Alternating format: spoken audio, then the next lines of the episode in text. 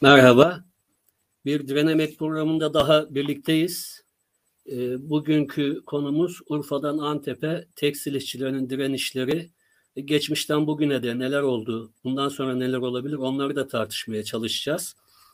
E, Antep'ten halı dokuma işçisi Mikail Kılıç, Kılıçalp, Urfa'dan tekstil işçisi Yusuf Çalı ve Antep'ten e, bir tek sen genel başkanı Mehmet Türkmen'le birlikte tekstil işçilerinin son e, geldiği noktayı konuşacağız. Ama öncesinde e, geçtiğimiz haftanın eylem ve direnişlerini sayacağım ben. Arkadaşlarımızdan da biraz sabır istiyorum çünkü uzun.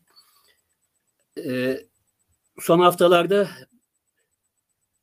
başarılı biten eylemlerle başlamıştık. Bu hafta da öyle yapacağım. Ee, İstanbul Ağaç AŞ'de diske bağlı Birleşik Tarım Orman İşçileri Sendikası örgütlenmelerine ve taleplerine yönelik e, İstanbul AŞ şirketinin e, üç işçiyi atmasıyla eylemlere başlamışlardı. Geçtiğimiz hafta biz programı yaparken CHP'in binasında oturma eylemi yapmışlardı. Yapılan görüşmeler sonrası atılan üç işçi geri alındı. İstanbul Finans Merkezi'nde İnşaat işçilerinin disk yapı iş ve inşaat senin birlikte bir eylemi vardı. E, işçilerin geriye dönük ücretlerinin ödenmemesiyle ilgili. Bu arkadaşlarımız e, geçmişe dönük alacaklarını aldılar eylemler sonrası. İzmir İzbaş'ta Bornova Belediyesi'nde çalışan öğrenci işçilerin eylemleri vardı. Buradaki öğrencilerin sözleşmeleri yenilenmediği için işten atılmışlardı. Öğrenciler e, hem eylem çağrısı yapmışlardı kamuoyuna hem de belediye ve izbaş yetkilileriyle görüşme talebinde bulunmuşlardı. Yapılan görüşmeler sonrası atılan işçiler geri alındı. Ücret, ücret ve çalışma koşullarına ilişkin talepleri de kabul edildi. Eylem ve direnişler e, aslında son 2-3 haftadır standart hale geldi.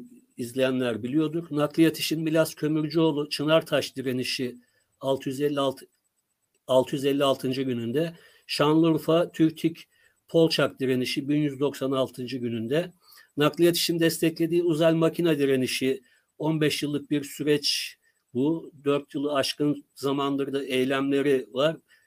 Fabrika önündeki çadırdaki nöbetlerinin e, bu, bu bugün itibariyle 544. günü fabrika boşaltılmasın diye orada işçiler nöbet tutuyorlar.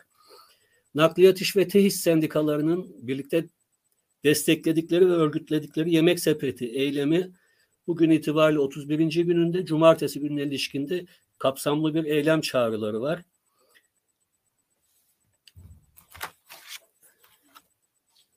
Tekirdağ'da selüloz işte örgütlenen lile kağıt işçilerinin eylemi vardı. Bugün 63. gününde direnişe dönüştü bu da. Bursa'da Teknomix şirketinde örgütlenen Türk metal işçileri işten atılmıştı. E, e, o gün eylem kararı almışlardı. Bir haftadır aralıksız olarak e, işe geri dönmek ve diğer talepler için eylemlerini sürdürüyorlar. Tekirdağ Petrol İş'te örgütlenen Pas Show işçileri işten atılmıştı. 17 işçi atılmıştı. Bugün eylemlerinin 15. günü ve fabrika önünde direnmeye devam ediyorlar. Gebze Farplas'ta Birleşik Metal İş Sendikası'nın öncesinde işçilerin ücret talebiyle başlayan ve sendikal örgütlenmeyle süren mücadeleleri orada işten atmalarla sonuçlanmıştı. Birleşik Metal İş, Lastik İş ve Limter İş buradaki eylemleri ve direnişi birlikte sürdürüyorlar. İstanbul Krom Evye'de örgütlenen Birleşik Metal İş üyesi işçiler işten atılmıştı. Buradaki direniş de 11. gününde devam ediyor.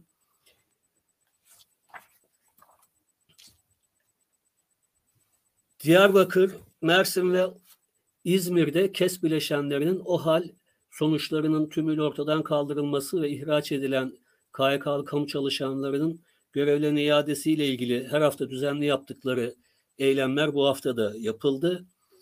İstanbul Finans Merkezi İnşaatı işçileri kötü çalışma koşulları ve yemekhane koşullarının düzeltilmesiyle ilgili eylemdeydi. Gaziantep'te Reis Karpet, Angora halı, Şak Raş halı Bostan Halı ücret artışı talebiyle iş bıraktılar. Mersin Akkuyu nükleer santral inşaatında e, çok sayıda taşeron var. bir taşeronda çalışan işçiler ücretleri eksik ödendiği için e, e, iş bıraktı. Rus sermayeli bir başka taşeron savaş var diyerek ücretleri ödemediği için iş bıraktılar. Bu arada şeyi e, belirtmek gerekiyor. Bu savaş koşullarında emekçilerin nelerle karşılaşabileceğinin ilk örneğini biz herhalde görmüş olduk. Savaşa girmememize rağmen bir Rus firması savaş gerekçesiyle ücret ödemedi. Tekirdağ Kokomerk fabrikasında petrol işe üye olan 19 işçi işten atıldı. İşçiler direniş kararı aldı. Torbalı'da Özgörköy firmasında işten atılan işçilerin geri alınması ve ücret artışları talebiyle Disk Gıda İş Sendikası'nın ve Disk Ege Bölge Temsilciliğinin bir ortak eylemi vardı.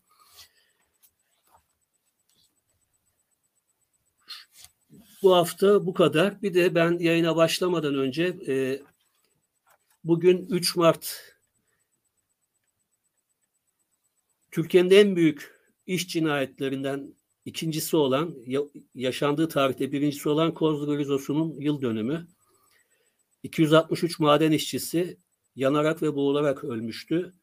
Ee, onların anıları önünde saygıyla eğiliyorum ve izleyenlerin, ilgi duyanların da e, belki nasıl bir ortamda olduğunu anlatmak için kısa bir şey yapayım. E, çalışma ortamına ilişkin. Bir mahalle düşünün. Beş kat ama bu mahalle. Bir bina gibi. Kat kat galerileri var. Bu beş katlı bir mahalleyi yer altında düşünün. Patlayan gruzo bu beş katı birden yakmıştı. Ee, kurtarma ve söndürme çalışmaları yapılamadığı için tüm maden yandığından dolayı su basıldı ve bütün ölenlerin çıkarılması daha sonrasında beş yıl kadar bir zaman aldı ve insanlar daha doğrusu eşler, anneler, babalar, çocuklar beş yıl boyunca ocaktan ölen yakınlarının çıkarılması için bekledi kuyu başlarında. Bu vesileyle de iş cinayetlerinde emek mücadelesinde ölen bütün e, işçileri, emekçileri, emekçi dostlarını da saygıyla anıyorum. Dedikten sonra konumuza geçelim diyorum. Aslında daha önceki programlarımızda hem Mehmet Başkan'la e, konuşmuştuk kısmen. Daha sonrasında değinmiştik. Urfa'da Uğur Tekstil İşçileri ve Özak işçileri e, bir örgütlenme faaliyeti işten çıkarma sonra bir eylem için eylemlilik içinde e, devam eden bir mücadele ve Uğur Tekstil'de atılan 97 işçinin işe geri alınmasıyla biten bir süreçti. Antep'i ilgilenen herkes biliyordur. Neredeyse bir eylem dalgasının en önemli parçasıydılar. Özellikle 10 Ocak'tan bugüne geldiğimiz süreçte tekstil sektöründe ağırlıklı. E, ben şimdi Mehmet Başkan'la aslında bir fotoğraf çekmesi için başlamak istiyorum. Yani e, örgütsüz iş yerlerinin olduğu, feodal bağların ve diğer kamu otoritesinin alabildiğince abandığı bir bölgeden söz ediyoruz. Dolayısıyla da buradaki işçi direnişleri, eylemleri e, batıdakiler kadar yer de tutmadı zaman zaman. E, sadece belki ilgilenenler ya da bu alanda bir şey söylemeliyim diye kendini sorumlu duyanlar gözlerini oraya çevirdi. Oysa baktığımızda yani yanılıyorsam düzeltin 6-7 bin kişilik toplam bir işçi kitlesinin harekete geçtiği bir ayı gördük aslında. Yani Batı ile kıyaslandığında da belki İstanbul bunun dışında e, Türkiye'nin en ciddi eylemlerinin yapıldığı bir kentti. E, dolayısıyla da gereken önceliği, önemi görmediğini düşünüyorum. E, Gaziantep'teki bu işçi eylemlerinin ne anlamalıyız bu yaşananlardan? Bir dalga mıydı geçip giden yoksa bir biriktirme süreci miydi? Belki ilerleyen zamanda Mikail Hocam'la da şeyi konuşuruz. Oradaki önemli işçi önderlerinden, aktivistlerinden birisi. Geçmişle bağları nedir? Kısaca bir şey yaparsanız, anlatırsanız hem benim açımdan hem izleyenler açısından bölgenin gerçekliğini de görmüş oluruz.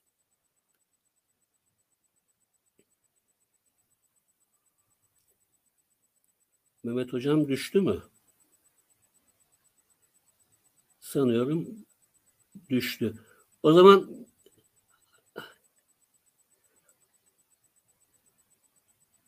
O zaman Mikail Hocam senden başlayalım. Ee, nasıl görüyorsun?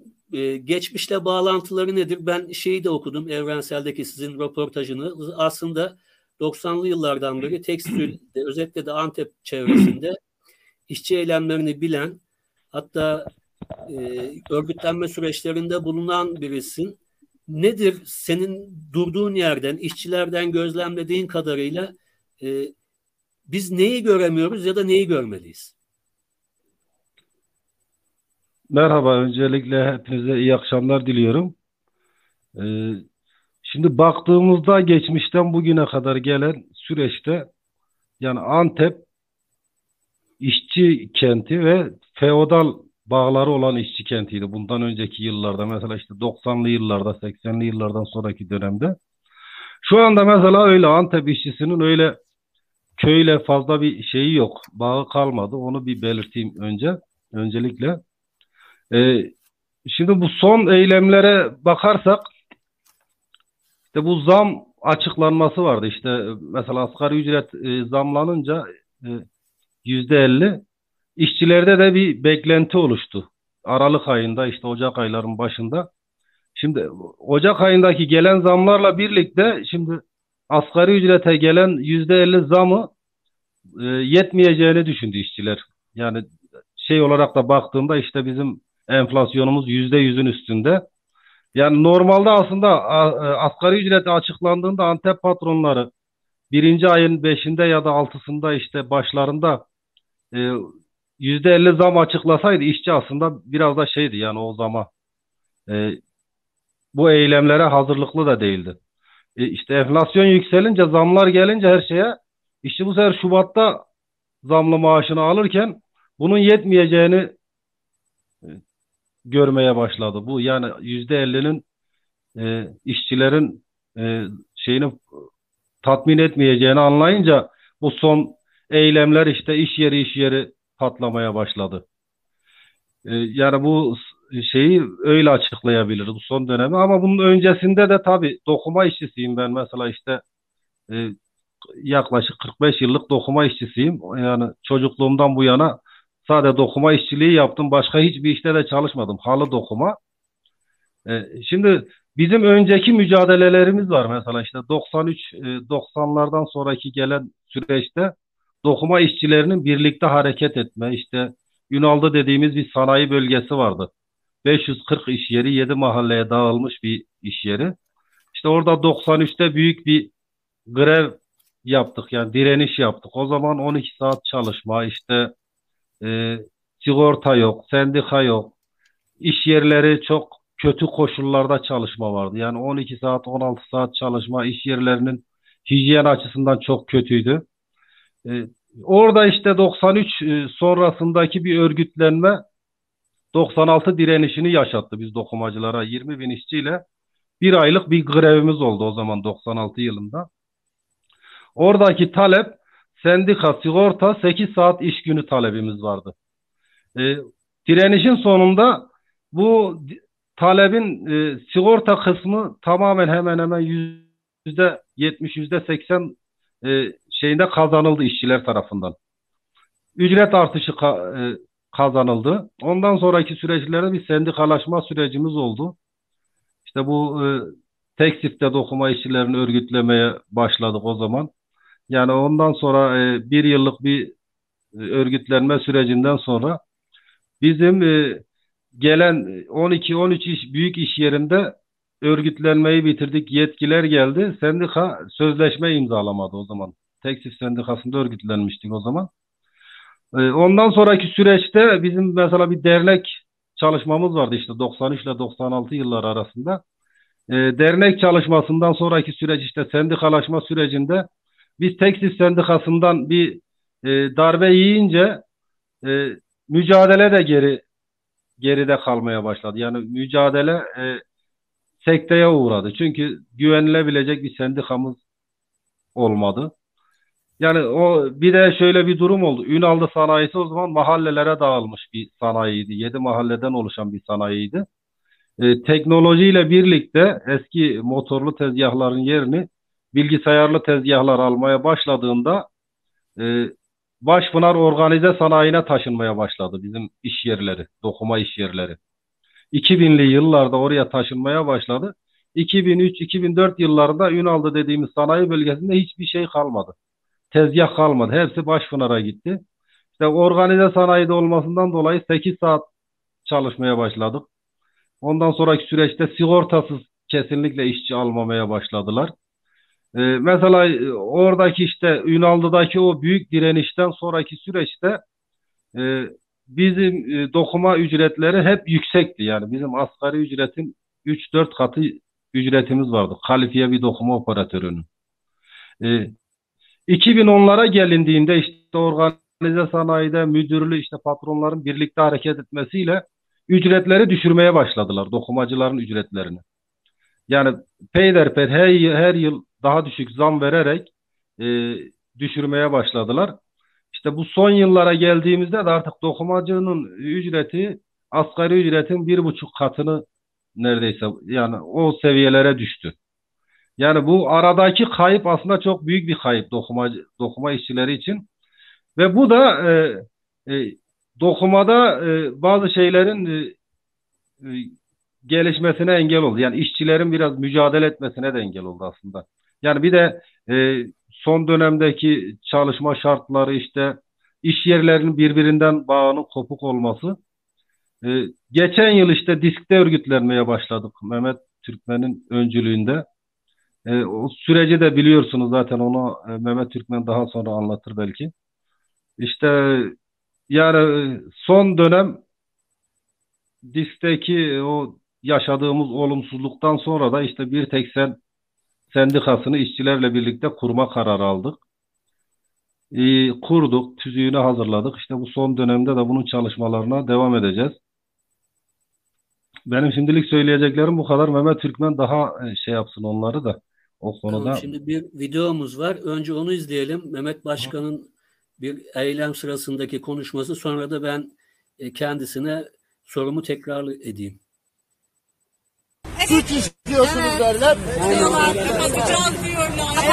Sakın inanmayın. Bu suç değil. Bu bakın biz bütün fabrikaların hepsini işler nerede fabrikanın önüne çıksa polisi yığıyorlar oraya çevik kuvveti. Dağılın yoksa siz dağıtırız diyorlar. Kimsenin de bunu yapmaya hakkı yok. Onu bir kere öğren. Hiç korkmayın arkadaşlar.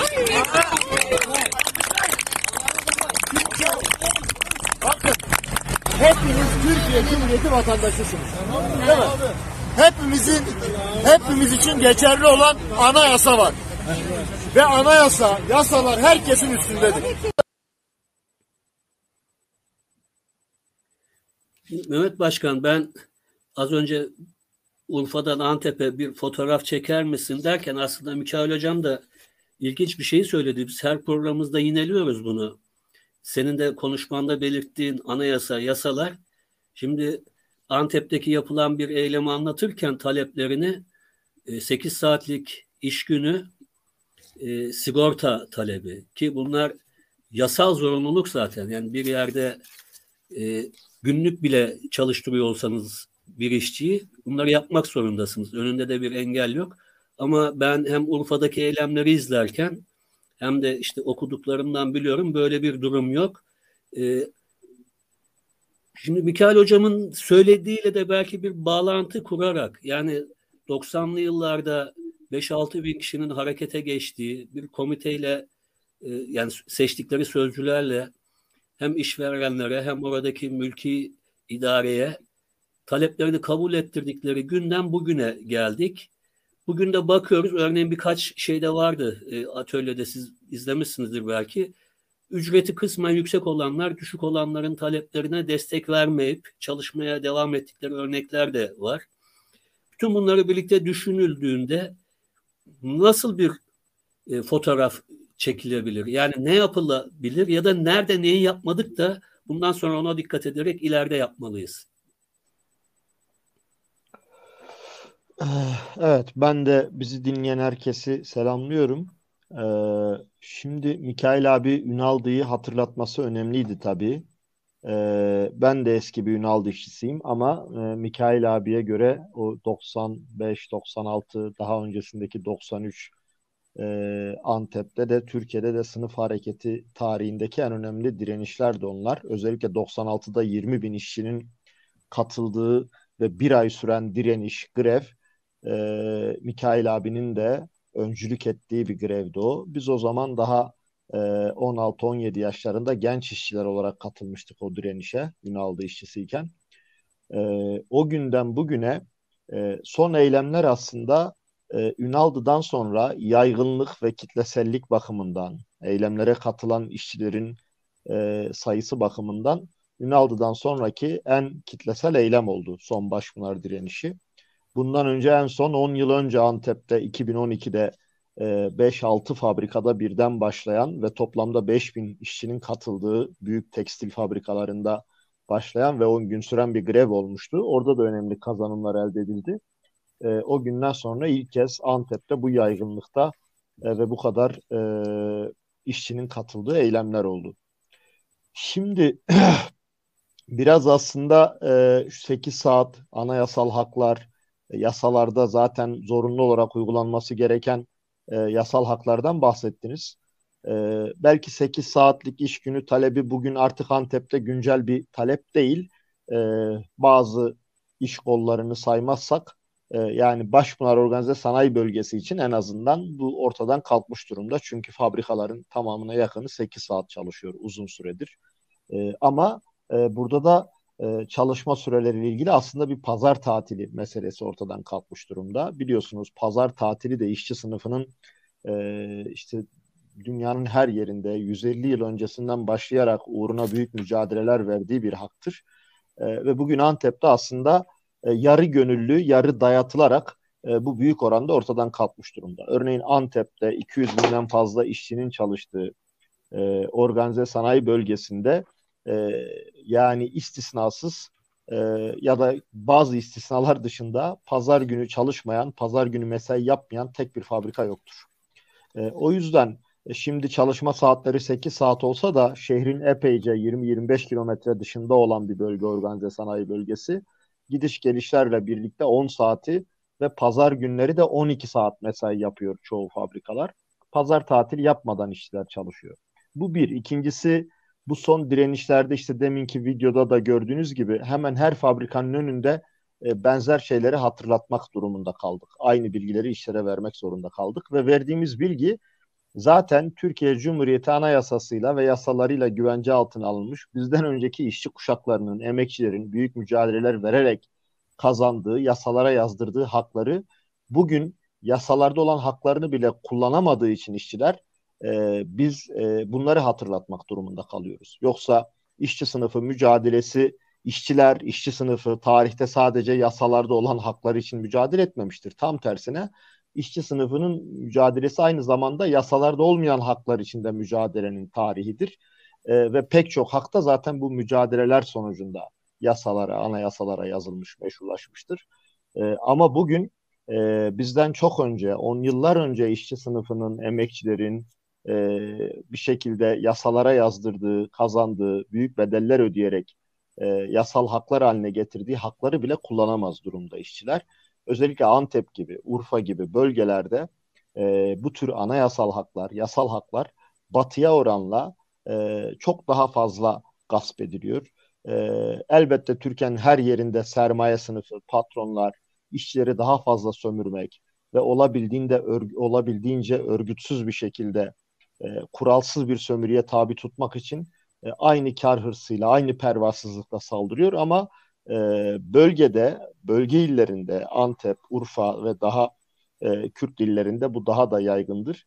E, işçiler bu tür haklar ve bu tür talepler için harekete geçtiğinde e, patronların bu pervasızlığın yanına aynı zamanda burada ne yazık ki devlet güçlerinin, kolluk kuvvetlerinin e, tamamen patronlarla işbirliği halinde ve batıdakinden çok daha pervasızca e, karşılarında buluyor işçiler.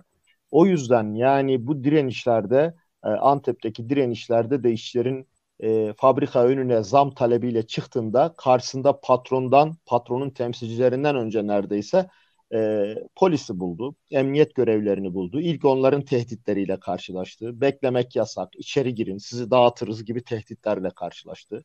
Hatta bazı yerlerde doğrudan patron biz bunlara tanık olduk. Yani bazı arkadaşlarımız videolarını da çektiler. E, bizzat polisler işçilerin koluna girip patronun verdiği zama işleri ikna etmeye çalışıyor. İşte aldığınız ücret iyi, daha ne istiyorsunuz, asgari ücretin üstünde gibi. Yani e, hatta bazı yerlerde işten atılan işçilerin listesini dışarıya çıkıp işlere duyurmak gibi. Yani e, hani biz buralarda böyle polisin, emniyet güçlerinin, patronların güvenlik gücü gibi işte jandarmanın Urfa için söyleyecek olursak patronların güvenlik gücü gibi davranmasına alışıyoruz ama son direnişte patronların muhasebecisi gibi de davranmaya başladılar. Böyle iş buraya kadar geldi yani.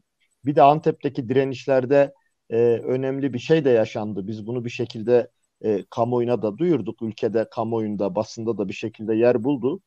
E, direnişlerin ilk iki haftasında polislerin çok ciddi bir müdahalesi olmadı. Her zamanki işte ilk işçi eylemlerinde fabrika önüne gidip e, bir iki uyarıda bulunduktan sonra işçiler vazgeçmeyince sadece orada güvenlik önlemi alıp orada bulunmakla sınırlıydı.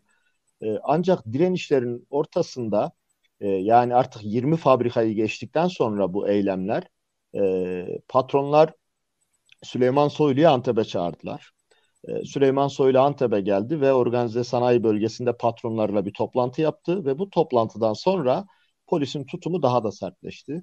Bundan sonra ilk başlayan e, Boyar Kimya'daki direniş de e, bu hemen zaten kendini gösterdi. Emniyet görevlileri, emniyet yetkilileri artık aldıkları talimat doğrultusunda bundan sonra işlerin beklemesine kesinlikle izin vermeyecekleri, bu eylemlere izin vermeyeceklerini ve işler içeri girmezse ya da dağılmazsa dağıtacakları yönünde çevik kuvveti, tomaları da yığarak müdahale hazırlıklarına girişerek tehditte bulundular. Biz de oradaydık e, bizi de çağırıp bu kararlarını bildirdiler ama biz işçilerle birlikte bu kararı tanımayacağımızı, bunlar bunun bu eylemlerin işlerin anayasal ve demokratik hakkı olduğunu, bunun barışçıl bir eylem olduğunu ve böyle bir müdahalenin hukuksuz olacağı yönünde tutum alınca bu sefer de işte patronun, e, işverenin e, hakkımda e, şikayeti var gerekçesiyle beni zorla ifade verme gerekçesiyle zorla karakola götürdüler. Yani fiili gözaltı uyguladılar ve sonra da işleri bir şekilde ikna edip içeri soktular.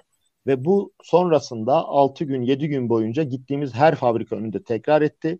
E, ve her fabrikada yaşanan direnişten sonra o fabrikanın şikayetiyle ben ifade vermeye gitmek zorunda kaldım. Ama tabii bunu kırdı işçiler.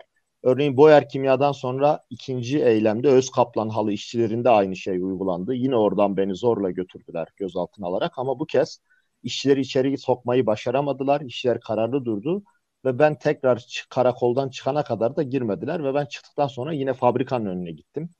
E, ve e, artık tekrar oraya gidince patron 300 lira daha zam yapmak zorunda kaldı işleri ikna etmek için. E, sonrasında da telefonla ifadeye çağırma şeklinde oldu. Şimdi bunu şunun için söylüyorum. E, hatta sonrasında öncesinde biliyorsunuz ilk günlerde işte Şireci Tekstil'le de aynı şekilde biz direnişe gidip destek vermiştik. Ve oradaki desteğimizden sonra da e, patronun e, la e, Şireci patron Ahmet Şireci'nin Şireci tekstil patronunun e, kimi mafyavari işlerini yapmakla bilinen e, kimi mafya çevrelerince tehdit edildik Ahmet Şireci adına. Peşimize araçlar takıldı. Biz bunları tespit ettik, polise teslim ettik vesaire. E, ve e, biraz sonrasında yaşananları da düşününce biz bu işte emniyetin işçilerin eylemlerine yönelik bir hukuksuz müdahalesi de ortaya çıkınca Antep'te 20'ye yakın kurumla, sendika, siyasi partiler, barodan çok sayıda avukat, baro yönetimiyle birlikte e, bir açıklama yaptık. Bunu bir şekilde kamuoyuna yansıttık ve suç duyurusunda bulunacağımızı ilan ettik. Bundan sonra polislerin e, tutumunda biraz bir yumuşama oldu.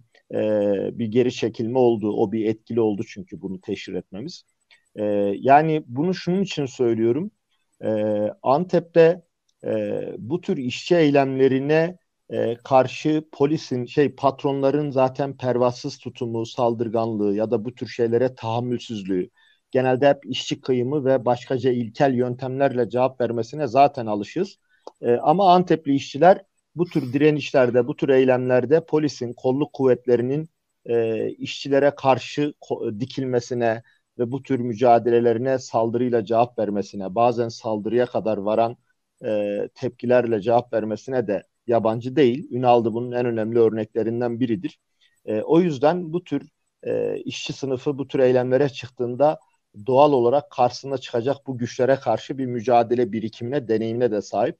Başpınar'daki son direnişlerde de bunu görmüş olduk. Yani bu tür e, bu son direnişlerde işin anayasal, yasal ve hukuki boyutuna dair e, bunları söylemiş olayım şimdilik. Sizin sormak istediğiniz bir şey varsa öyle devam edelim. E, şimdi Yusuf arkadaşa da e, Urfa'da neler oldu? E, sanıyorum Özak Tekstil'de çalışıyor ve ücretsizin uygulaması vardı.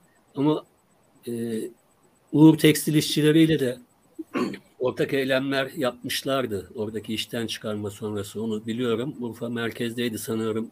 Basın açıklaması falan da yapmışlardı. Orada neler oldu? Ee, bir işçi gözüyle bakıldığında hem patronların hem oradaki yönetici yani devlet adına oradaki yönetici olanların e, demokratik kamuoyunun yani ne kadar varsa işçilerin buradaki iş ekmek mücadelesine katkıları ne kadardır? Beklenen düzeyde midir? İşçiler şu an ne yapıyor? Uğur Tekstil'dekilerin işe döndüğünü biliyoruz ama Özak Tekstil'de durum nedir? Ve bundan sonra neler olabilir? Yani gözlemlediğin kadarıyla senin durduğun yerden doğru dün nasıldı, yarın ne olur? Öncelikle ben de herkese akşamlar diliyorum. Ee, böyle kendimizi ifade edebileceğimiz bir e, sesimizi duyurabilecek bir imkan bize sunduğunuz için de teşekkür ediyorum sizlere. Ee, Urfa'da aslında siz de bilirsiniz çok böyle işçi eylemleriyle yaygın olan bir e, şey yok. Bir gelenek, bir kültür yok ama son dönemlerde e, duymaya başladık. Özellikle tekstil anlamda şu ana kadar hiç yapılmamış diyebilirim yani. Hiç e, duyulmamış, yapılmamış bir şeydir. E, Urfa'da bu direnişin yaygınlaşması aslında e, işçilerin kendi arasında örgütlenmeye başlamasıyla işçiler bir araya gelerek birlikte e, bir şey yaptıklarını gördüklerinde yaygınlaşmaya başladı. E, öncelikle bu fitil Özak Tekstil'de e, ateşlendi. Özak Tekstil'de işte işverenin baskısı, pandeminin araya girmesi, tehditler, keza dediğiniz gibi valilikten tutun jandarmayın baskılarına kadar yılmadı işçiler. Ama sendikanın e, patronun yapmak istediği, valinin yapmak istediği, e, kolluk kuvvetlerin yapmak istediğini e, sendika birebir yapınca e, işçiler bundan biraz etkilendi açıkçası.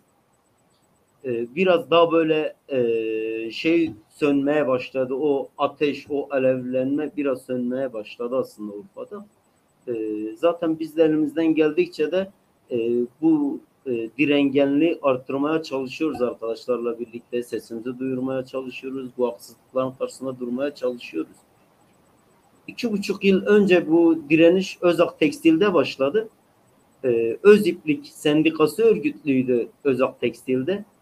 İşte bildiğimiz e, sarı sendikaydı. Patronla işbirliği yapan, e, herhangi bir şekilde işçinin yanında durmayan, e, düşünün bir e, toplu iş sözleşmesi yapılıyor ve bu toplu iş sözleşmesinden sadece ve sadece e, işçiye 6 ayda bir dilenciymiş gibi bir kumanya veriliyordu.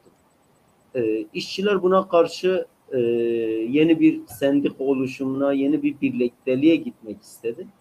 E, biz de bu arkadaşlarla birlikte öncülük yaptık işte. E, tekstil sendikasıyla iletişim kurduk. E, o dönemde Mehmet Abi ile iletişim kurduk. Bölge temsilcisi olduğu için. E, tabii Urfa'da kimse beklemiyordu böyle bir birlikteliğin olacak. İşte Urfalılar yapamaz, Urfalılar bir araya gelemez. İşte Urfa'da böyle bir şey olmamış. E, bir iş yerin baskısı var. Çevrenin işte bu şekilde hani hak değille mahalle baskısı dediğimiz e, durumlar gerçekleşiyordu. E, Özak Tekstil işçileri bunu kırdı aslında Urfa e, genelinde.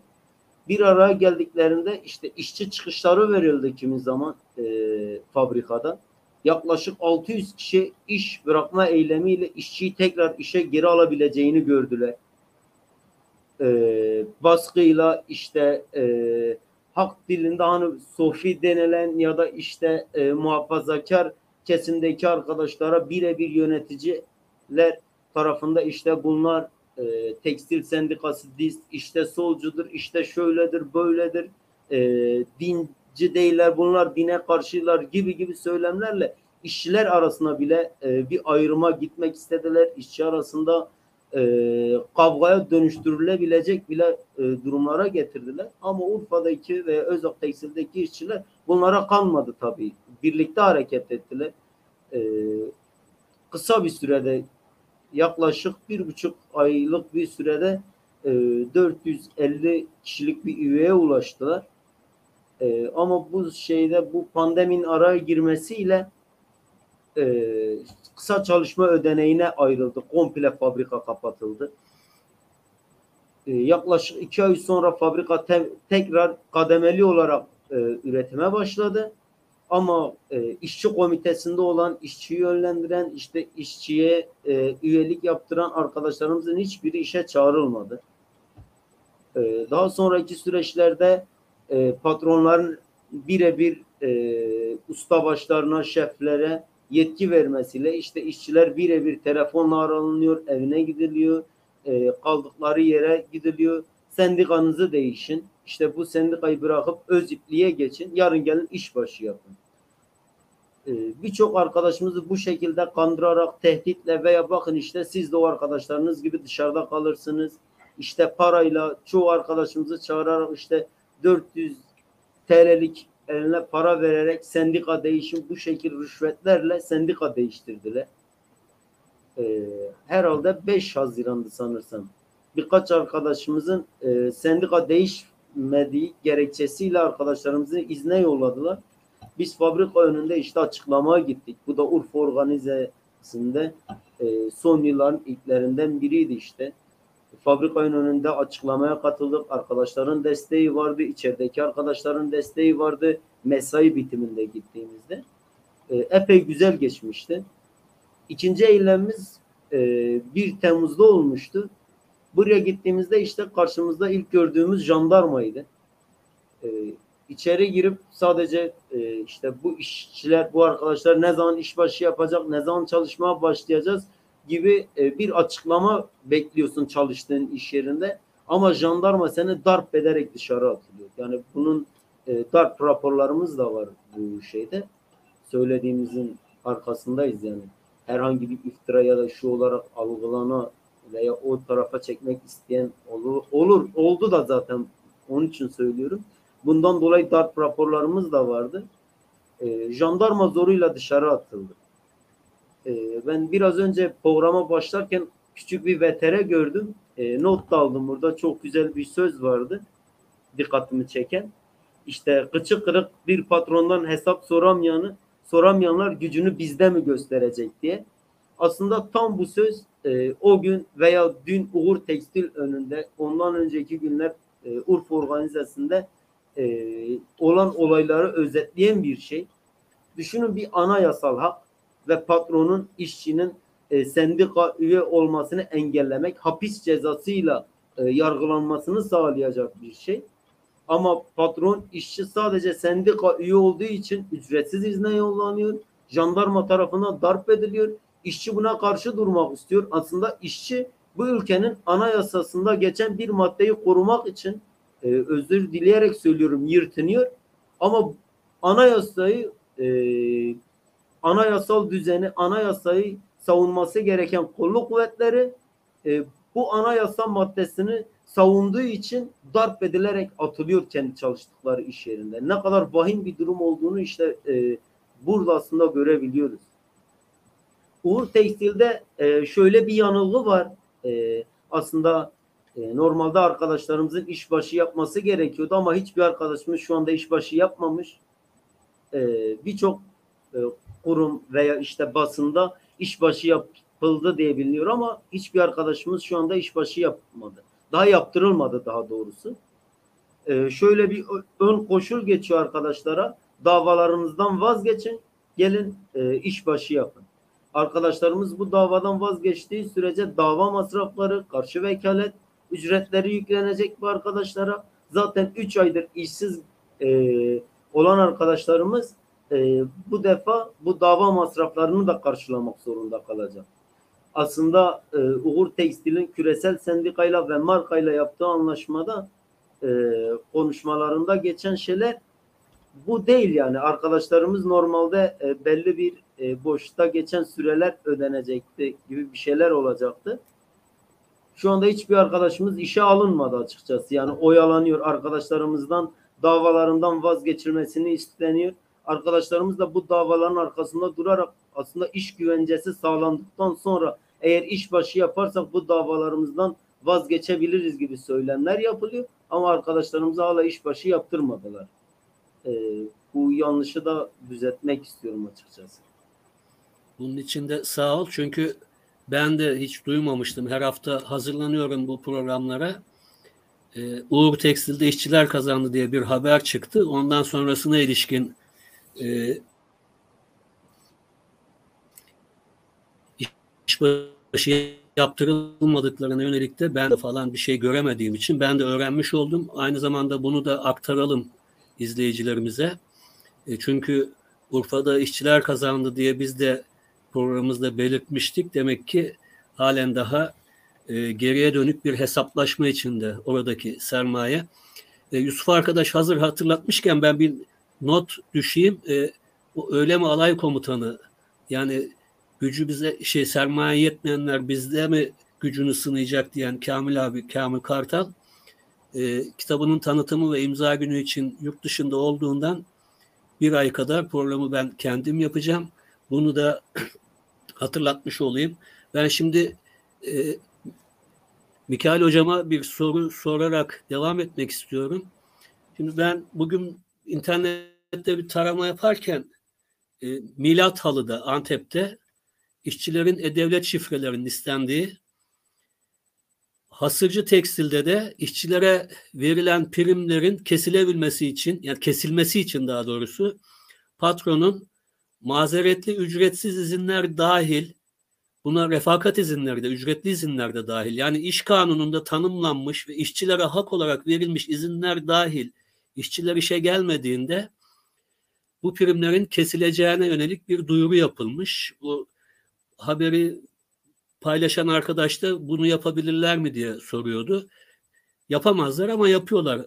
Hem e, yani bizim daha önceki programlarımızda belirttiğimiz hem de şu an e, Urfa'dan, Antep'ten verilen örneklerde gördüğümüz devletin patronlara ilişkin tavrına bakıldığında bu hukuksuzluğu yapıyorlar. Ben şeyi merak ediyorum. Bu kadar kitlesel ve 30'dan fazla fabrikada iki ay içinde eylemin yaşanmış olması ve bunların bir kısmı da kazanımlarla bitti. Patronların tavırlarında bir değişikliğe yol açtı mı ki açtığı görünüyor. Çünkü o ev, devlet şifrelerini isteyenler muhtemelen işçilerin sendika üyeliklerini falan görmek için istiyorlardır. Bu da suç. Aynı zamanda kişisel verileri koruma diye bir kanun var bu memlekette. Hiç kimse buna zorlanamaz, zorlayamaz da. Ee, şu an patronların tavrında belirgin gözle görünür bir değişiklik var mı ya da bundan sonra olur mu? Bir de e, işçilerin bu kazanımlardan sonra en azından örgütlenmek, e, bir sendikal yapı içinde yer almak gibi düşünceleri gelişiyor mu? Çünkü bu Ünal'dı direnişini de okudum ben Evrensel'deki röportajdan. Önce bir dernek faaliyeti, sonra sendika faaliyeti ama sendikaların tutarsızlığı nedeniyle de e, heba olmuş bir dünya orada kazanım var. Bugün durum nasıl? Bir baskı var mı? İşçilerin moral motivasyonu nasıl? Yani bunları da bilebilirsek belki akıl yürütebiliriz sınıf hareketine ilişkin.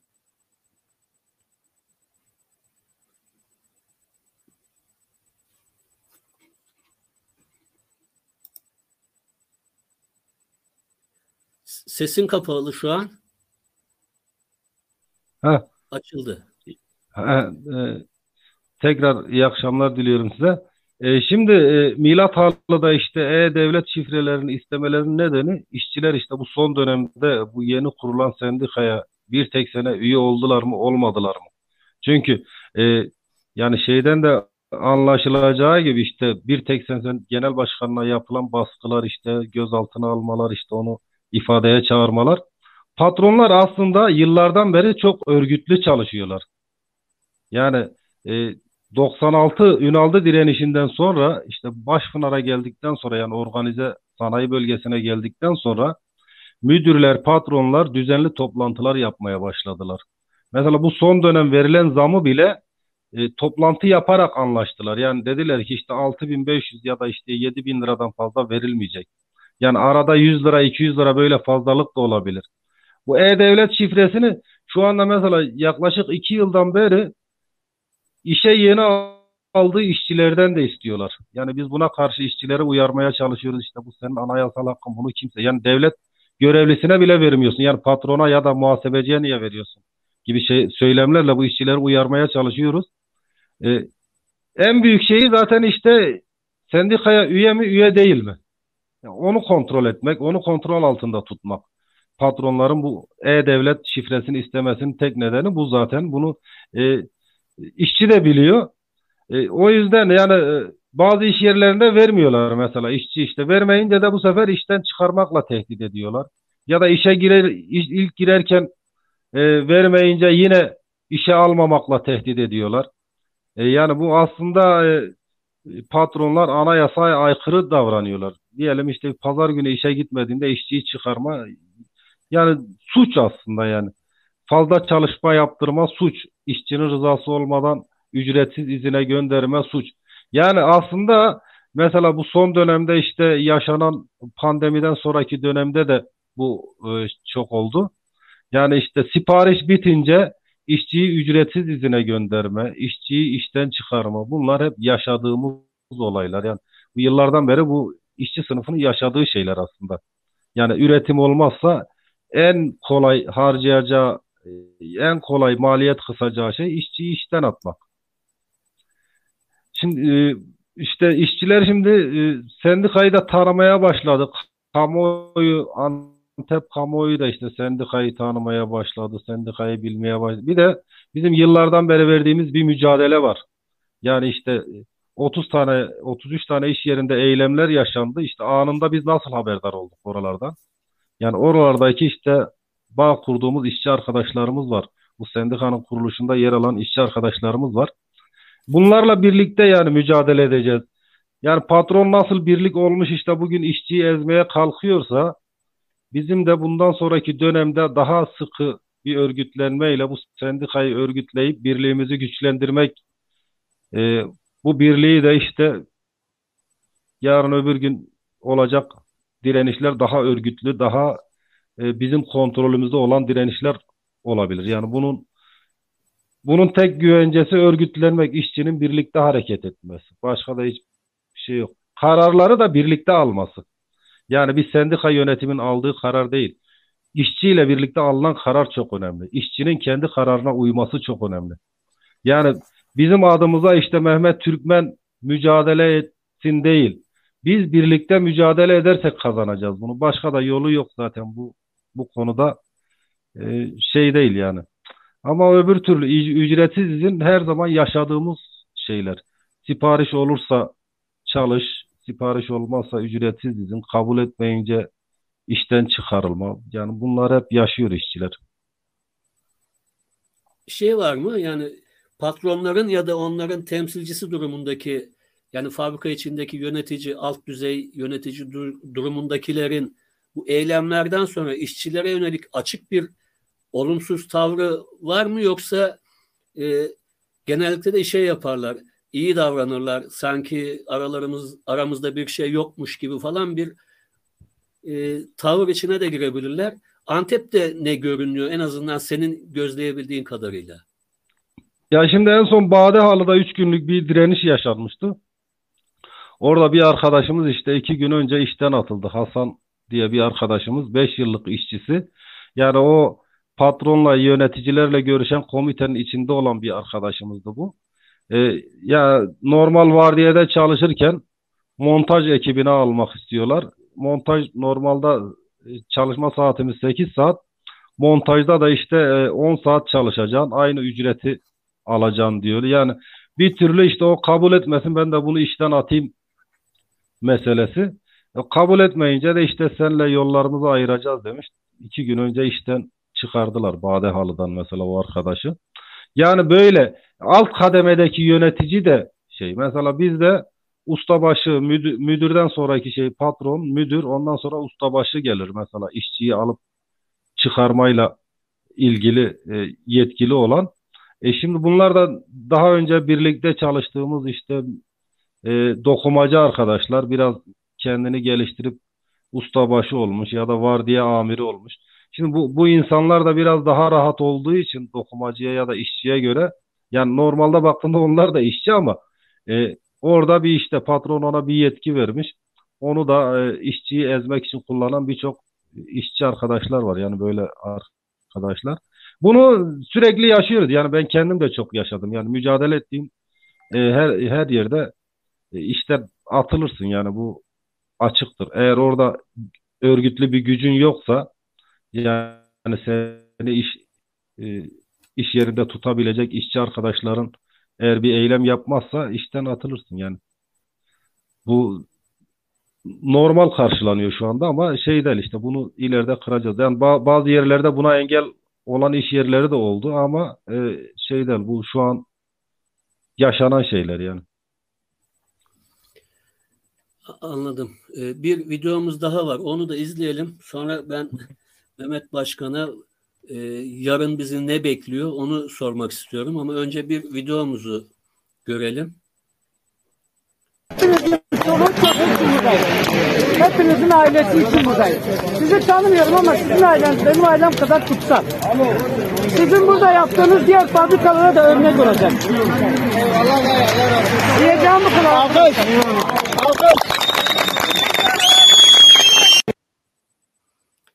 Şimdi başka bir eylemde bir işçi arkadaş e, bizim bütün mücadelemiz geleceğimiz için demişti. O video beni çok etkilemişti. Daha doğrusu o sözler beni etkilemişti.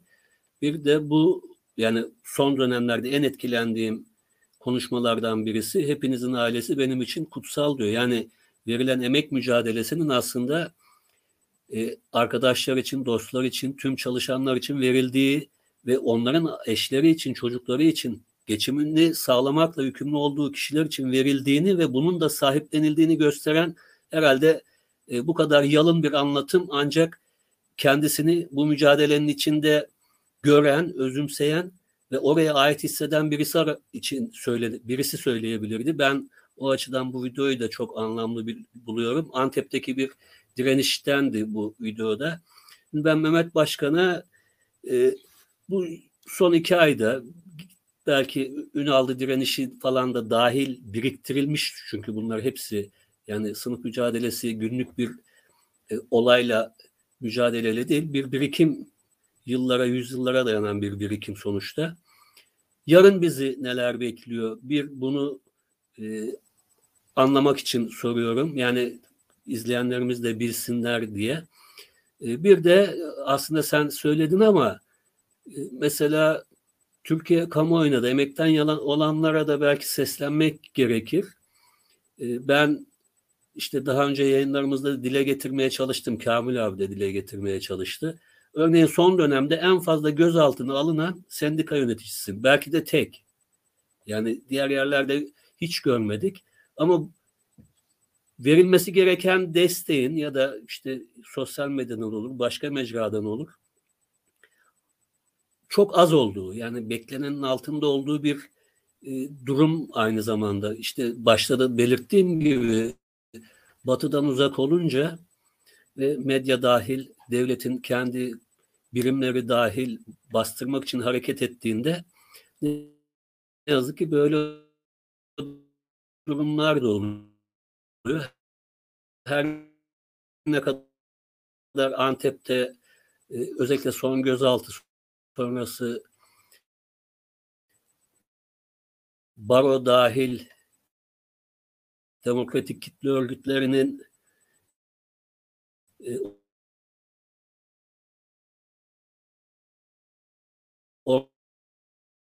ortak açıklamasıyla e, bu hukuksuzluğun dile getirilmiş olması ve sendika yönetiminin sahiplenilmiş olması önemliydi ama e, herhalde hepimizden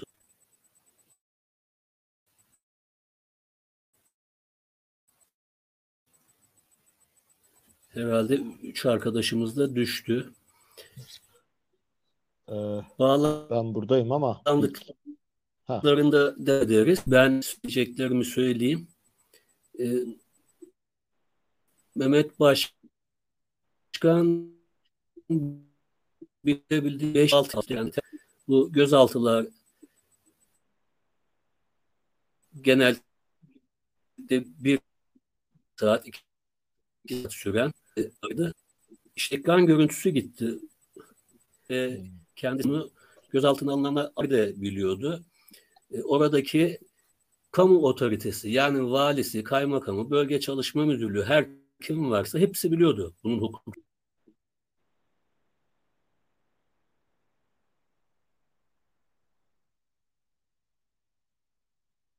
Şimdi de e, belki buradan doğru yarın için ne yapılabilir? Bu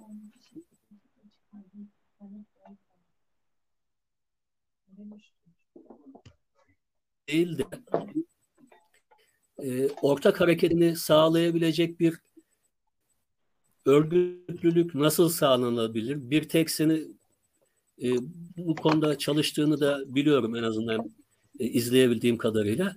Ama işçilerin ve kamuoyunun hak mücadelelerindeki algısının ortaklaştırabilmesi için yarın neler yapılabilir? Neler yapmalı? Örneğin ben ne yapabilirim? Yani tamam bu programlarla veya yazarak çizerek duyurmaya çalışıyorum ama toplamda da herkesin durduğu yerden doğru bir sorumluluk duyması da gerekiyor. E, bu konuda düşüncelerini de söylersen sonra yavaş yavaş zaten programımızı toparlayacağız. Yusuf'a da bir söz vereceğiz. Ee, şimdi aslında biraz e, bütün bunlara daha e, isabetli yanıtlar verebilmek için biraz son bir iki aydır hem ülke genelinde hem de Antep'te yaşanan işçi eylemlerinin, işçi hareketinin geldiği düzey ve onun gösterdiklerini bence doğru okumak, doğru anlamakla başlamak gerekiyor. E, çünkü herhalde çokça yazılıp çizildi aslında e, son dönem Ocak başından beri Türkiye genelinde yaygın bir şekilde e, uzun yıllardır Türkiye genelinde ilk kez bu yaygınlıkta ortaya çıkan e, işçi eylemlerinin neyi gösterdiği, hangi özellikleri, hangi eğilimlerin öne çıktığına dair pek çok şey yazıldı, çizildi. Ben de fırsat buldukça e, bu tartışmaları da takip etmeye çalışıyorum. Ee, burada herhalde herkesin özellikle emek mücadelesini, sınıf mücadelesini takip edenlerin üzerinden çok birleştiği e, dönemi karakterize eden özelliklerden biri şu oldu. E, işte emek çalışmaları topluluğu diye bir topluluk da bir derleme yaptı işte Türkiye genelinde 108'den fazla e, grev ve onun istatistiklerine dair de bir çalışma yayınladı Evrensel Gazetesi ile birlikte. E, onun dışında da pek çok şey okuduk bu dönem. Bu işçi eylemlerinin özgünlüğüne ve özelliklerine dair.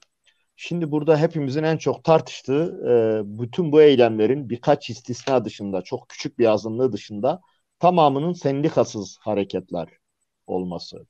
E, ve e, sadece ortaya çıkışları, başlangıçları itibariyle sendikasız olması değil. Başladıktan sonra da özellikle sendikalaşma, sendikal örgütlülük, bir sendika çatısı altında mücadeleyi sürdürme konusunda da ciddi bir tereddüt taşıdığını gördük işçi hareketinin. Ee, burada şüphesiz işin e, işçi sınıfının özellikle de genç kuşakların sendikalaşma, sendikal örgütlülük buna dair deneyim, birikim ve bilinçten yoksun olmasının da elbette payı vardır. Aynı zamanda anti sendikalist, işçi düşmanı, sınıf karşıtı e, ve daha çok burjuva, burjuvalar, patronlar tarafından tedavüle sokulan sendika karşıtı söylemlerin de elbette ve sendikaların toplumdaki genel algısında payı vardır. Ama sadece bununla açıklayamayız diye düşünüyorum. Ee, burada asıl büyük pay e, sendika bürokrasisine ait diye düşünüyorum. Yani e, sendikal bürokrasi e, herhalde bu döneme dair bir sorun değil. Türkiye'de işçi sınıfı mücadelesinin tarihi boyunca hep var olmuş, hep sınıf mücadelesinin önündeki önemli engellerden ve işçi sınıfının aynı zamanda mücadele konusu olmuş e, olgulardan biri oldu. Ama ben en azından ben kendi e, gördüğüm, tanık olduğum ve bildiğim kadarıyla e, daha önce hiç olmadığı kadar e, işçi sınıfı mücadelesinin önünde e, daha önce olduğundan daha önce olmadığı kadar büyük bir kasta dönüşmüş durumda. Yani biraz bu dönem bunca yaygın işçi eylemlerinin özellikle e, sendikasız ve örgütsüz bir şekilde ortaya çıkmasını elbette işçi sınıfının uzun süredir istikrarsız, örgütsüz, sürekli bir mücadeleden yoksun olması, işçi hareketinin genel itibariyle zaten gerilediği bir dönemde bunların yaşanıyor olmasının elbette payı var. Ama buna rağmen sendikalardan özellikle ısrarla uzak duran bir işçi kitlesi olduğunu herhalde bu hareketi izleyen kimse inkar edemez. Şimdi burada e, bu tabi buna teslim olmamak gerekiyor. Israrla işçilerin sendikalı, örgütlü bir şekilde mücadele etme ve kendi birliklerini kalıcı bir hale getirme. Örgütlü bir yani e, çünkü başka türlü e, ne bu kazanımları ilerletme ne de kalıcı hale getirmesi mümkün.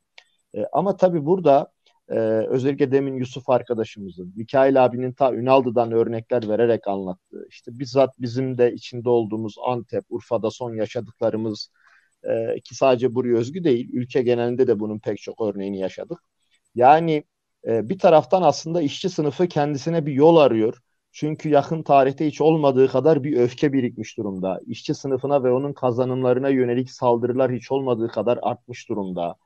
Ve bir de bunun üstüne özellikle son bir yıldır, daha çok da son altı aydır işte ekonomideki gelişmeler, dövizdeki tırmanış, enflasyondaki olağanüstü artış, ücretlerin erimesi, zam dalgası, yani e, bugüne kadar ülkenin kaynaklarının e, AKP iktidarı tarafından uzunca bir süredir küçük bir azınlığa, küçük bir sermaye çevresine aktarılması ve ekonomik daralmayla birlikte bugün bütün bunun yükünün işçi sınıfına ve emekçilere yıkılmasının sonuçlarını yaşıyoruz. Son çıkan işçi eylemleri bu kadar yaygın bir şekilde daha önce hiç yaşanmamış yerlerde bile işçilerin zam ve ücret talebiyle bu enflasyon karşısında enflasyonun altında kalan ücret ve sefalet ücretlerine karşı böyle bir isyana dönüşmesinin asıl sebebi bu ve bunun karşısında e, işçilerin e, bu çıkan ortaya çıkan eylemlerin sendikasız bir şekilde ağırlıklı olarak sendikasız olması ve sendikalardan uzak durması. Gerçi iyi hoş yani işçiler sendikalardan uzak duruyor da sendikalar çok mu yakın duruyor diye sorabilirsiniz. Ya mesela Antep'ten size örnek vereyim. Ee, Antep'te son 20 yılın 25 yılın en kitlesel yaygın eylemleri yaşandı organizede. Bir ay boyunca 2 Şubat'tan başlayarak bir ay boyunca 33 bugün bir fabrikayla birlikte 34'e çıktı. 34 fabrikada 12 bine yakın işçinin çalıştığı fabrikalarda iş durdurma, direnişler oldu. E, ve bizim dışımızda tek bir işçi sendikası bu direnişlere uğrayıp selam bile vermedi. Yani e, yine işte batıdaki eylemlerde görüyoruz. Az çok bazı iş kollarında ve bazı iş yerlerinde aynı zamanda örgütlenme çalışması yürüten kimi birkaç mücadeleci sendikayı saymazsak birkaç istisna dışında sendikaların ana gövdesi e, büyük bir çoğunluğu ne yazık ki bu mücadeleleri sadece uzaktan seyretmekle yetindi. Yani o yüzden e, bir kere bu son eylemler ülke genelinde bize şunu gösterdi. E, artık işçi sınıfı kendine bir yol arıyor. E, birikmiş bir öfke var, bir tepki var. Artık böyle gitmeyeceğinin farkında e, ama bunu hangi biçimde, hangi formatta, nasıl bir örgütlülükle e, sürdüreceğine dair de bir arayış içinde. Ve bugün bu arayışa, bugünkü sendikal bürokrasi, sen, bürokratik sendikal yapı, ana akım sendikalar buna yanıt verecek durumda değil. Ve bir buna eşlik eden başka bir handikap daha var. E, bence işçi sınıfı mücadelesi bu kadar öfkeye, bu kadar tepkiye ve mücadele etme eğilimi bu kadar eğilimleri bu kadar güçlenmesine rağmen bununla çok ters orantılı bir şekilde yine hiç olmadığı kadar parçalanmış durumda. Yani düne kadar en azından bundan 15-20 yıl öncesine kadar da sendikalarda bürokratik bir yapı hakimdi ama yine de iyi kötü sendikalar, sendikal mücadeleler, sendikal birlikler, sendikal platformlar işçilerin e, tepkisini, talepleri için mücadele etmesi için bir merkez olma işlevini iyi kötü asgari düzeyde koruyabiliyordu. Ama bugün gelinen noktada ne yazık ki artık sendikalar işçiler için, talepleri için birleştikleri ve mücadele ettikleri merkezler olma, e, mücadele araçları olma hüviyetini daha önce hiç olmadığı kadar yitirmiş durumdalar.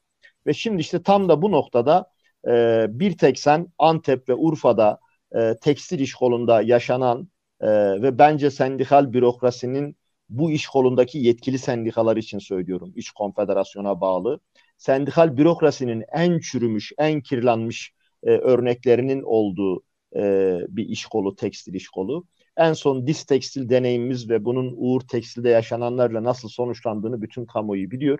Ve bundan sonra işte son 3 aydır Antep'te 15'e yakın ve Urfa'da yine Özak, Uğur Tekstil işçisi arkadaşlarımızın da içinde olduğu toplamda 17 fabrikadan işçi komiteleri ve işçi temsilcileriyle başlattığımız yüzlerce işçiyle yüz yüze gelerek yürüttüğümüz tartışmalar sonucunda ve onlarca işçiyle birlikte girişimini başlattığımız bir sendika ve tam da bu direnişlerin içine doğdu bu sendika ve e, bir tek sen bütün bu direnişlere gitti, hepsine çağrıldı, gittiğimiz her yerde işçiler sahiplendi, coşkuyla karşıladı, güvendi. Hatta gidemediğimiz yerlere özellikle arayıp bizi çağırdılar. Ama buna rağmen üye olma, kitlesel bir şekilde sendikayı kalıcı bir örgütlülük ve orada birlik olma, orada birleşme merkezi olarak görme eğiliminin tere, zayıf olduğunu ve bizi bilseler de, bize güvenseler de e, yine de sendikaya üye olma konusunda ciddi bir tereddüt olduğunu görüyoruz. Bunun da Antep için söyleyecek olursak e, yıllardır özellikle tekstil iş kolunda mevcut sendikaların, önceki sendikaların yarattığı tahribatın, işleri defalarca hüsrana uğratmış olmasının, en son Uğur Tekstil'deki ihanete benzer şekilde pek çok işçi sınıfına ihanetle anıldığı için bu tahribat ve bu tahribatın yarattığı güvensizlik işçilerde e, mücadeleci bir sendikal örneği olsa bile sendikalaşma ve sendikada örgütlenme konusunda e, ciddi tereddütler ve kaygılar oluşturduğunu gördük. Ama bunu aşmak adına bu direnişler aynı zamanda bunun olanaklarını da yarattı. Yani hani gelecekte bizi ne bekliyorla bağlamak için söylüyorum bunları da. Ee, Antep için ve bu bölgedeki tekstil iş kolu için, Urfa için mesela Urfa'da Uğur Tekstil'e küçük bir parantez açmak gerekiyor. Özak'taki mücadele sürecini Yusuf arkadaşımız anlattı. Nasıl sonuçlandığını ve neler yaşandığını. Uğur Tekstil'e de değindi ama şöyle bir ek yapayım ben. Şimdi biliyorsunuz Uğur Tekstil'de önce ilk örgütlendiğimiz dönemde e, yetkiyi aldık. Kısa bir sürede bütün engelleri aşarak çoğunluğu sağladık ve patron bu sefer de yıldıramayınca fabrikayı kapatma ve 310 işçiyi bir günde kapı dışarı etme ve fabrikayı kapatma yolunu seçmişti. Üstelik işlerin tazminatlarını da ödeyerek. E, ama herhalde Türkiye tarihinde olmamış ya da çok az olmuş bir örnekle biz bunun hileli bir kapanma olduğunu, sendikadan, sendikal örgütlülükten kurtulmak için başvurulan bir yöntem olduğunu söyledik ve fabrika önünde işçilerin iradesiyle bir direniş başlattık ve bu direnişin sonucunda, bu direnişin yarattığı etkiyle küresel sendikanın ve fabrikanın üretim yaptığı markanın da müdahil olmak zorunda kalmasıyla bütün işleri işe geri aldırdık ve patron sendikayı tanımak ve fabrikayı geri açmak zorunda kaldı. Ama sonrasında sendika genel merkezinin patronla yaptığı işbirliği, ihaneti, bunun ayrıntılarını herkes biliyor. Ama bundan sonra bir şey daha yaşandı. Şimdi demin Yusuf arkadaşımız söyledi. Evet İşçiler henüz işbaşı yapmadı. Şu ana kadar 8-10 arkadaş başladı ve 12 Mart'a kadar bütün işçiler işbaşı yapacak. Yani buradan artık kaçma şansları yok. Şu anda yapmaya çalıştıkları tek şey işleri mecbur alacaklar. Artık bu taahhütnameyi verdiler, geri adım attılar. Ama e, bir de işçilerin davaları düşeceği için iş iade davaları bunun masraflarını işçilere yıkmak için işleri bu yolla ne kadar işçi kandırabilirsek bu sefer de bu yola başvuruyorlar. Ama bunun şeyi yok e, onlar için. Bu da sonuç vermeyecek. Bütün işler Uğur Tekstil'de en azından 18 Kasım günü işten atılan işlerin tamamı önümüzdeki bir hafta içinde muhtemelen işbaşı yapmış olacak. Burada şöyle bir şey var. Tabii bu sorunların biteceği anlamına gelmiyor. Bu Uğur Tekstil patronunun yanına aldığı ve birlikte işbirliği yaptığı sarı sendikayla birlikte, Dis Tekstil'le birlikte e, başka saldırılara girişmeyeceği anlamına gelmiyor. Ama e, buraya kadar bile bence şunu görmek gerekiyor. Uğur Tekstil işçileri e, önce patrona karşı işte yanına kolluk kuvvetleri, jandarma bütün bunlara karşı işe dönmeyi, fabrikayı açtırmayı, 300 işi işe geri aldırmayı başardı. Ama ikincisinde bu sefer kendi üyesi oldukları sendikanın ihanetine ve sendikal bürokrasiye karşı ve buna rağmen de bir kazanım elde ederek işe geri dönmeyi başardılar. Ben bunun e, önemli olduğunu düşünüyorum. Bu bence bugün bakımından küçük bir örnek de olsa nicel olarak küçük bir örnek. Yoksa ben nitelik olarak çok büyük bir örnek olduğunu düşünüyorum. Türkiye'de sendikal bürokrasiye karşı e, mücadelenin dayanaklarını ve kazanımlarını bir yol açmak bakımından ben önemli bir örnek olduğunu düşünüyorum. Ve yine Türkiye'nin pek çok yerinden e, sendikasız olduğu halde kazanımlar elde ederek iş bırakan, direniş yapan, grev yapan, fiili grevler yapan işçileri görüyoruz. Ama tabii bu bunların artık sendikasız, sendikaya ihtiyaç duymadan, sendikal bir örgütlülüğe ihtiyaç duymadan ilerleyeceği anlamına gelmiyor. Çünkü işçiler bu eylemlerde şunu da gördü. Bir sendika olmadan zam için dışarı çıktığında, direnişe geçtiğinde o yarattığı e, atmosfer, o atmosferin etkisiyle sağladığı o birliktelik, oradan aldığı güç, oradan aldığı cesaret yarın içeri döndüğünde çok kolay dağılabiliyor. İşte demin örneğini söylediniz. Şu anda direnişin başarıyla bittiği fabrikalarda direnişe öncülük eden işçilerin işten atıldığı haberleri geliyor. Örneğin bu zamı aldıktan sonra içerideki bu birliği korumak, kazanımları güvenceye almak, bunları kalıcı hale getirmek ve patrona karşı, işverenin saldırılarına karşı içeri döndükten sonra da bizi güvende tutacak bir birlikteliğe, bir örgütlülüğe olan ihtiyacını işçi sınıfı bu direnişlerde aslında daha iyi görmüş oldu. O yüzden bundan sonraki iş işçi sınıfının e, sermayeye karşı birliği ve bu birlik için sendikaları e, birleşecekleri bir mücadele merkezleri haline getirme. Yani e, bürokrasinin, sendikal bürokrasinin elinde çürümüş, e, artık işçi sınıfının mücadelesi önünde engel haline gelmiş bu sendikaları ya değiştirerek, bazı yerlerde değiştirerek, yönetimini ele geçirerek, sendikaların başındaki bu bürokratik ve e, sermaye işbirlikçisi yapılardan kurtularak e, ya da e, işte bir tek sen örneğinde olduğu gibi kendi bağımsız sendikalarında buraları mücadele merkezi haline getirerek e, mücadeleyi ancak böyle ilerletme şansı var diye düşünüyorum. Biz bir tek sen olarak Antep, Urfa başta olmak üzere tekstil iş kolunda e, bunun olanaklarının, nesnel koşullarının, dayanaklarının hiç olmadığı kadar güçlü olduğunu düşünüyoruz. Elbette kolay olmayacak. Önümüzde iş kolu barajı gibi bir engel var, yetki meselesi var. İşçilerin bugüne kadar birikmiş güvensizliği var, korkuları var. Ama bütün bunları aşmak için de e, bundan çok daha fazla umudu, cesareti, sebepleri ve gerekçeleri var diye düşünüyorum. Biz de buraya dayanarak bu mücadeleyi ilerleteceğiz diye düşünüyorum. Sağ olasın. Aslında bir şey daha vurgulamak lazım. Bütün programlarımızda biz ısrarla öne çıkarmaya çalışıyoruz. Ee, Gaziantep için diğer sendikaların, işçi sendikalarının eylemlerin yanından bile geçmediği durum aslında Türkiye'de birçok yerde aynı eylemler için geçerli. Ama iyi örnekler de var. Bunların da öne çıkarılması gerekiyor. Örneğin inşaat iş kolunda inşaat yapı iş, inşaat sen, e, iyi sen gibi inşaat iş kolunda örgütlenmiş farklı konfederasyonlarda veya farklı örgütlenmeler olmalarına rağmen ortak eylemler yapabiliyorlar. E, hatta ayrı başlamış olsa bile mücadelelerini birleştirebiliyorlar. Zaten olması gereken de bu sınıf mücadelesi aslında. E, zaman istiyor. Bu da ben başarılabilir diye düşünüyorum ama zaman istiyor. Salim Hocam küçük bir ek yapmak istiyorum izninle. Ee, bunu söylemezsem eksik kalır. Çünkü sendikal bürokrasiyi tartıştıysak bence e, en önemli şey şu. Ben bunu bu ara belki çok söylüyorum ama bence e, bu meseleyi tartışırken belki de artık bir ezber haline gelmesi gereken bir konu. Şimdi işçilerin e, sendikalar işçiler için demin bahsettiğimiz bütün şeylerin yanı sıra aynı zamanda iş yerinde yani çalışma koşullarında, fabrikasında kendiyle ilgili sorunlar, kendi kaderi hakkında söz sahibi olması anlamına geliyor. İşçi bunun için sendikal olur. Sendikacı işçiye sendikal olması için propaganda yaparken biz mesela en çok bunu söyleriz. Yani kaderin patronun iki dudağı arasında olmasın. Müdürlerin iki dudağı arasında olmasın. Çalışma koşulların ve kendi yaşamınla ilgili söz hakkın olsun.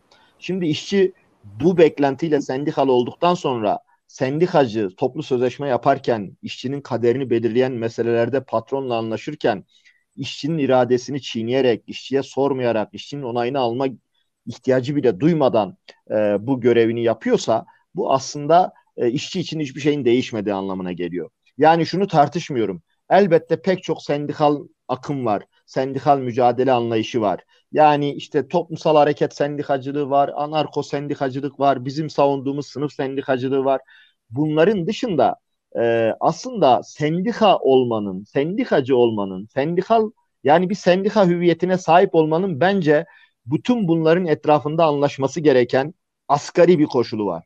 O da şudur, e, sendikal demokrasi. Yani bir sendika üyesi olan işçilere sormadan onların iradesini çiğneyerek en azından toplu sözleşme imzalarken bile işçinin iradesine, onayına başvurma ihtiyacı duymuyorsa bu artık bir sendika değildir. Bir kere bu tartışmaya böyle başlamamız lazım.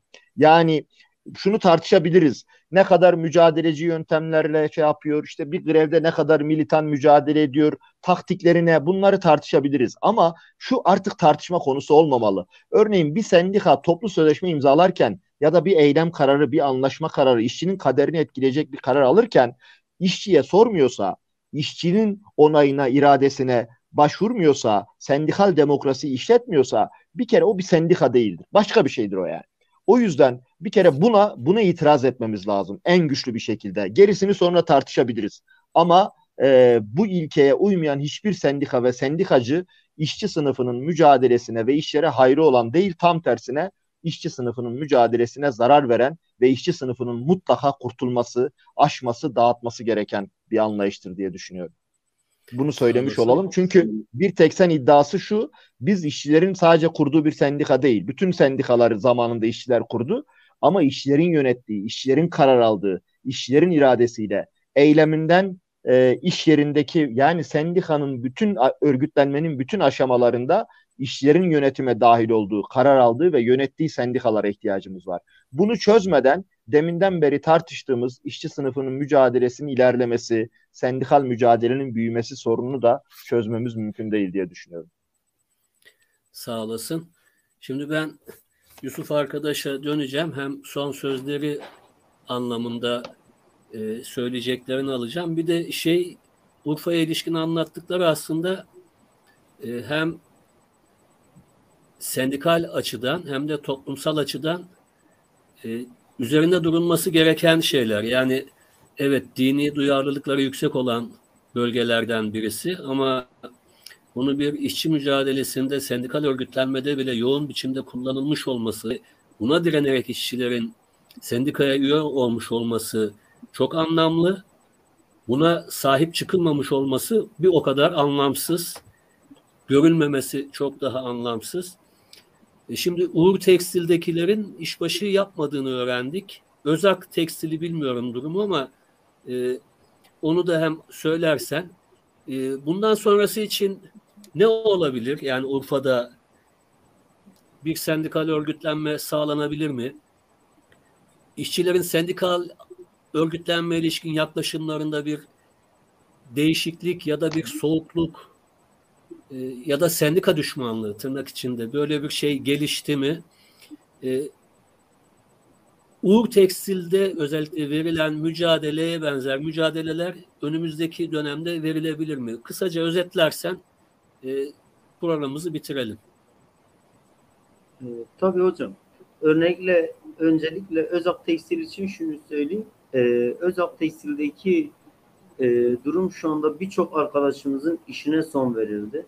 E, yaklaşık 100 arkadaşın çıkışı verildi Aralık ayında. E, bunun yaklaşık 40'ı e, tekstil sendikası üyesi ve özellikle e, işçi komitesinde olan arkadaşlarımızın hepsinin çıkışı verildi. E, bu süreçte çıkışı verileceği gün e, tekstil sendikasının genel başkanı birebir ben aradım bir sefer telefonuma çıkmadı. E, genel sekreteri aradım iki kere Celal Aslan'ı telefonuma çıkmadı.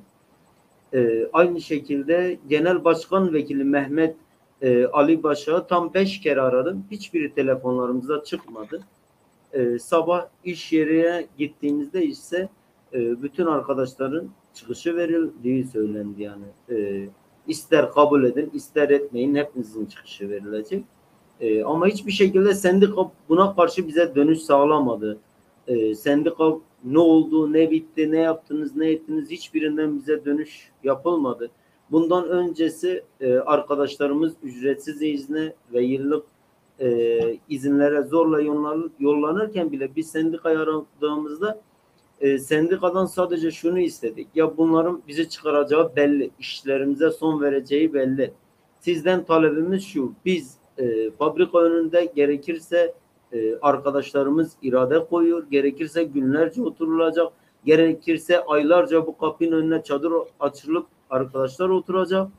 Ee, sadece istediğimiz destek ne maddi bir şey istiyoruz ne hukuki bir şey istiyoruz. Sizden sadece istediğimiz destek. Basın açıklamasıysa kendi basın açıklamamızı yapabilir, kendimiz okuyabiliriz. Fabrikanın önünde gece gündüz kalınabilir. E, ama açıkçası e, sendikanın genel başkan vekilinin bize söylediği sadece şu. E, size sadece hukuki desteği veririz.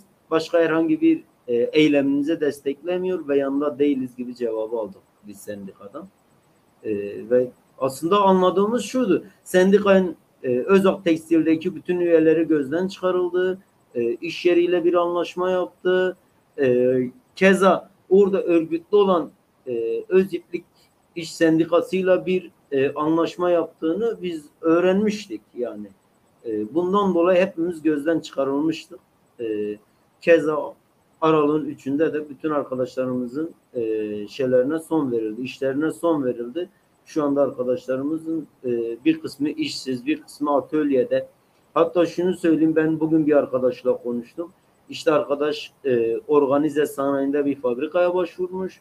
E, orada iş görüşmesine katılan fabrika yetkilisi arkadaşlarımız da şunu söylüyor işte. Nereden daha önce çalıştınız deneyimiz nerede? Arkadaşlar e, Özak Tekstil deyince şunu söylüyorlar işte e, elimizde 160 kişilik liste var. E, bunlar organizede çalışır, çalıştırılmayacak sendikayla uğraşanlar. Siz de o sendikayla uğraşanlar mısınız? Hiç bizi uğraştırmayın. Öyleyse e, biz hiç şey yapmayalım sizle e, olumsuz diyelim siz de gidin başka iş bakın diye e, böyle bir şey arkadaşlarımıza söyleniyor. 160 kişilik bir liste olduğunu ve bu organizede olduğunu e, bu 160 kişilik listeden e, Özak Tekstil ve Uğur Tekstil çalışanlarının olduğunu ve bunların organizede hiçbir yerde çalıştırılmayacağını söyleniyor. Birebir e, işveren orada temsil eden bir arkadaşlarımıza söylüyorum. E, yani şunu söyleyeyim bir de Uğur Tekstil içinde e, geçen herhalde 10 gün önceydi. E, Hayri Uğur birebir arkadaşlarımızı fabrika davet edip e, bir toplantı yapmıştı. Toplantıdaki sözleri vardı işte. Boşta geçen süre verilecek. E, dava e, işe geri alınacakları için dava düşecek. Dava masrafları karşılanacak ve bu 97 arkadaşımızın e, sigorta girişleri 15 gün içinde yapılıp e, işe başlanacağını söyleniyor. Aslında e, birçok dost çevre e, medya veya e, duyarlı arkadaşlar işbaşı yaptıl, yaptırıldığını biliyor ama henüz yapılmadı. E, Birçok arkadaşlarımız aranıyor işte e, davanızı çekin öyle gelin işbaşı yapın. Ama Hayri Uğur Bey basına da bunu duyurmuştu. Basın açıklaması da yapmıştı. Bütün işçileri aldık. E, işe alacağız. E, dava masrafları karşılanacak ve boşta geçen süre verilecek de böyle bir söz vermişti. Henüz bu söz tutulmuş değil. Ee, Urfa geneli içinde işçi direniş için şunu söyleyeyim. E, geleceği aslında çok parlak görünüyor Urfa için. Şu anda e, Türkiye'nin e, şey Urfa'nın en büyük iş yerlerinden biri burada var. Flo e, ayakkabı üretim e, fabrikası. Şu anda orada bir sendika örgütleniyor. Biraz önce Mikail abi ve sizin de dediğiniz gibi birçok arkadaş çağırıp işte e-devlet şifreleri isteniyor e-devlet şifrenizi söyleyin, üye misin değil misiniz gibi böyle tespitler. E, bunun gibi birçok fabrikada e, bunu duyuyoruz. Örgütlenme var e, ama işverenin müdahaleleri var. Ama bu şekilde de aynı zamanda işçiler de kaynıyor yavaş yavaş. Yani işçilerin e, öfkeleri büyüyor işverenlere karşı bu yapılan hukuklara karşı e, iş, işçilerin de öfkesinin büyüdüğünü görüyoruz. Düşünün Urfa merkezde e, artık işçi eylemleri yapılıyor. Şehir merkezinde organizeyi geçti ki keza organizede zaten jandarma e, böyle bir şeyde e, sanki düşman güçleriyle karşılaşmış gibi bir tavır sergiliyor. Özak tekstil döneminde ben birebir Vali Bey ile görüşmeye gitmiştim işte görüşmelerimizde. Vali Bey'in e, benle birlikte üç arkadaşa söylediği bir söz var. Biz e, bin dere atlatıp buraya e, teşvik için fabrikatör işveren getiriyoruz. Siz bu şekilde sendikalarla uğraşarak bu iş e, işverenleri kaçırıyorsunuz, teşvikleri kaçırıyorsunuz. Eğer amacınız işinize bakmaksa yardımcı olayım ama sendika mendika işi ise e, ben bu işe girmem. Girin işinize bakın ne işiniz var sendikayla e, gibi söylemler söylendi. E, ben Twitter'da bir paylaşım yapmıştım işte eleştiri bazında. İki gün sonra ifadeye çağırdım. İşte Vali Bey'e hakaret diye. Ee, yani bütün şeyleri buradaki kafasını kaldıran bütün işçileri ezmek, böyle bir geneleyi, böyle bir olayı Urfa'ya yerleştirmemek işte. Düşünün e, Türkiye'de Urfa'yı bir çizgi olarak, bir sınır olarak düşünün. Urfa'nın doğusu en yüksek limit çalışan işçi fabrikalarda asgari ücrettir. Ama Urfa'dan e, batısına baktığımız zaman doğru düzgün e, asgari ücretle çalışan yer yok. Bu tarafında bu bölgenin de e, bu şekilde bürünmesini istemiyorlar. Yani verdikleriyle yitinmesini istiyorlar. Şükür şükür anlayışına e, razı olmasını istiyorlar. Ne verdikse ona razı olun. Siz bu fabrikada çıkarak iş bulacak mısınız? İş bulacağınızı mı sanıyorsunuz? Sizin arkadaşlarınız nerede gibi tehditler savruluyor arkadaşlarımızda. Ama biz bu e, işçi eylemin yani bu Urfa'da e, son dönemlerde bu kıvılcımların büyük bir e, aleve dönüşeceğini düşünüyoruz açıkçası. Sağ olasın. Ben aslında epey şey öğrendim. Yani şimdi kitaptan okuyarak ya da kendi takip ettiğimiz gazeteleri, internet sitelerini okuyarak evet bir şeyler öğreniyoruz ama sahadan insanları dinleyince, işin öznelerini dinleyince aslında çok daha faydalı şeyler öğreniyoruz. En azından anlayabiliyoruz ki ben e, Uğur Tekstil'deki işçilerin kazanımı geldi diye iki hafta önce duyurmuştum. Oysa şimdi senden öğrendik ki işbaşı yaptırılmamışlar ve bir oyalama süreci gidiyor. E, yine bu e-devlet için e-devlet şifrelerinin istenmesine ilişkin çok sayıda iş yerinden zaten buna benzer e, haberler düşüyordu ama yaşayanların söylemiş olması çok önemliydi. Aynı zamanda eğer hukuk devleti ise bu ülke bizim bu konuşmalarımız, programlarımıza katılan e, arkadaşlarımızın söyledikleri suç duyurusu niteliğine de geçer.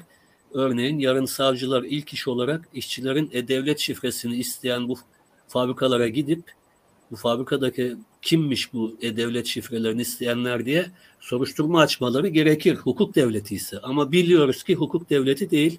Mehmet Başkan da az önce söylediği gibi bütün e, işçilerin bugüne kadar elde etmiş olduğu kazanımlar yasalarla ya da yöneticilerin insafıyla değil, işçilerin mücadelesiyle, yüzyıllardır verdikleri mücadeleyle kazanmıştır.